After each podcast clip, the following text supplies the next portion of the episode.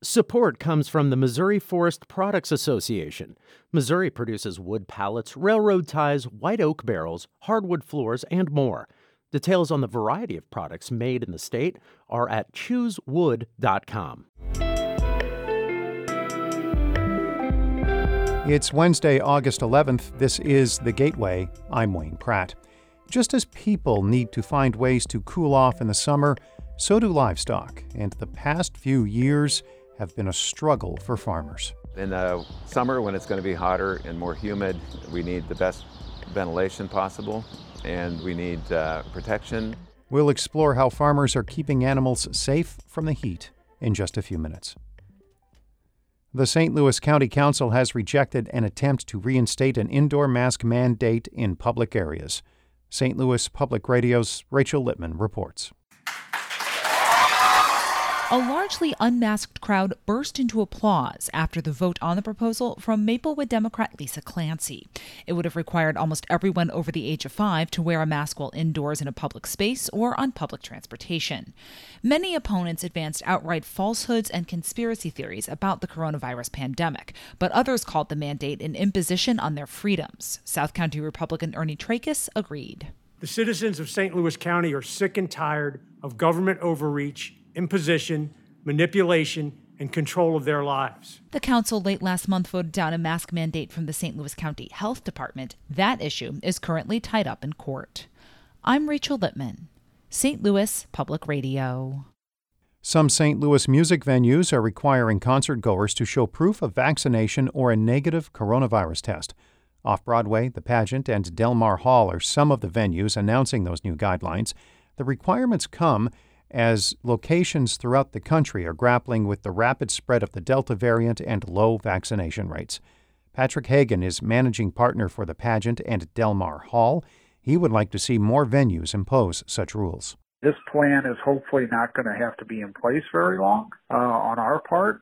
We've got to be prepared to ride it out. He says the requirements are temporary but necessary to keep people safe until vaccination rates are higher.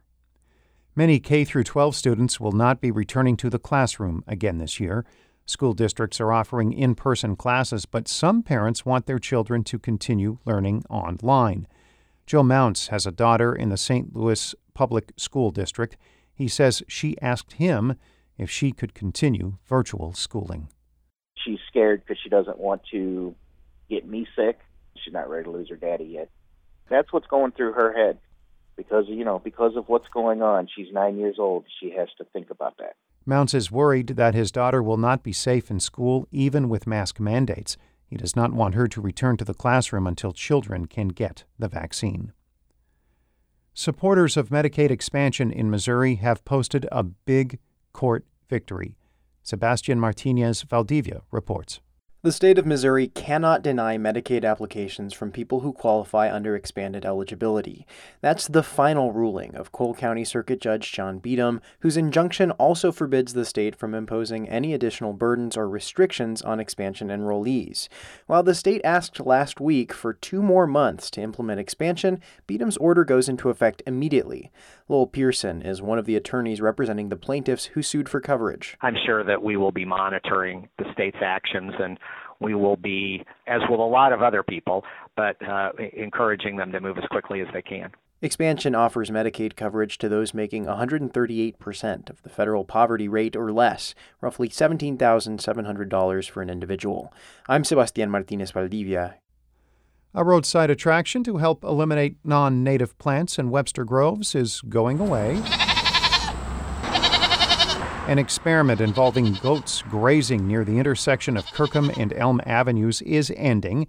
The herd of nearly 40 has attracted several onlookers over the past week, including Webster Groves resident Bernita Forrest. I think the goats are just wonderful. They have done such great work with the hill up here. It's just a good thing. The city is expected to use goats in the future as one method to battle invasive plants. Officials hope to secure grants because a herd of goats has a price tag of roughly $1,000 an acre.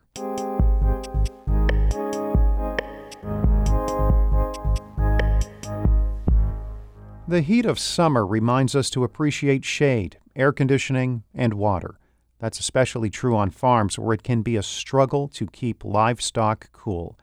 As Harvest Public Media's Dana Cronin reports, with increasingly hot summers linked to climate change, livestock producers are searching for ways to keep animals safe from the heat. It's feeding time on Borgic Farms in Raymond, Illinois. Hundreds of 12 week old pigs are crammed into a long barn, climbing over each other in search of feed.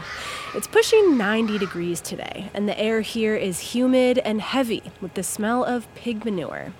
Phil Borgic owns this farm. He just turned on eight massive cooling fans with six foot blades to suck the hot air out of the barn. And then, then if the temperature comes up like this afternoon, then where it gets warm enough, then we'll turn on those waters. But the first thing that comes is a breeze, and then it gets warmer yet. Then we bring out the garden hose and, and hose down the kids and cool them off. Borgic's parents bought the farm in the 1950s when most livestock farming was done outside. They've since moved things indoors to help control the effects of increased temperatures on the pigs. As we went through time, our fans kept getting bigger and bigger and bigger to pull more air through and, and over the top of the pigs and to get that heat out of there. And then right at the beginning, we didn't add water. And, and so as we learned, we started adding that sprinkle water then uh, to help cool them off some more. Keeping the animals cool is essential, not just for their comfort and health, but also for their productivity. Amanda Stone researches heat stress in dairy cows at Mississippi State University and says milk production can decrease a whopping 25% when cows are too hot. So, if a cow is producing 100 pounds during periods of heat stress, she's only producing 75 pounds. And it's not just cows, it's goats too. Every morning at 5 a.m., the 100 plus goats here at Prairie Fruits Farm and Creamery outside Champaign, Illinois, file in for milking. Milk meters measure how much each goat produces per day. When it's hot, farm co owner Wes Jarrell says there's less milk, and he has noticed the changing climate is having an impact. We've always known that in the summer heat, their production goes down. And we know just by looking at the records that the duration of that and the intensity of that is increasing. Prairie Fruits Farm is pasture based, meaning the goats spend most of their time outside grazing on acres of grass and shrubs. Like dogs, Jarrell says goats pant when they get too hot and take cover in the shade under trees. And while the farm does have a couple of small barns, he says they're making plans to build a bigger indoor facility, in part because it's getting harder to keep the goats cool enough. In the summer, when it's going to be hotter and more humid, we need the best ventilation possible and we need uh, protection. The price tag on that new barn is nearly $700,000. Climate experts predict that if we continue emitting greenhouse gases at the current rate, most of the summer in Illinois will consist of so called dangerous heat days. And while that might make the $700,000 barn worthwhile, Jarrell says they'll have to find a way to pay for it, and there are few options. Obviously, what we need to do is make sure we can sell the products and we can look at what uh, customers are willing to pay so don't be surprised when you start paying a little more for your milk, pork, or goat cheese. It may just be another cost of doing business in a changing climate. I'm Dana Cronin, Harvest Public Media. Harvest Public Media reports on agricultural issues in the Midwest. Shula Neuman is the executive editor of St. Louis Public Radio, a listener supported service of the University of Missouri St. Louis. Music by Ryan McNeely of Adult Fur. I'm Wayne Pratt. This has been The Gateway.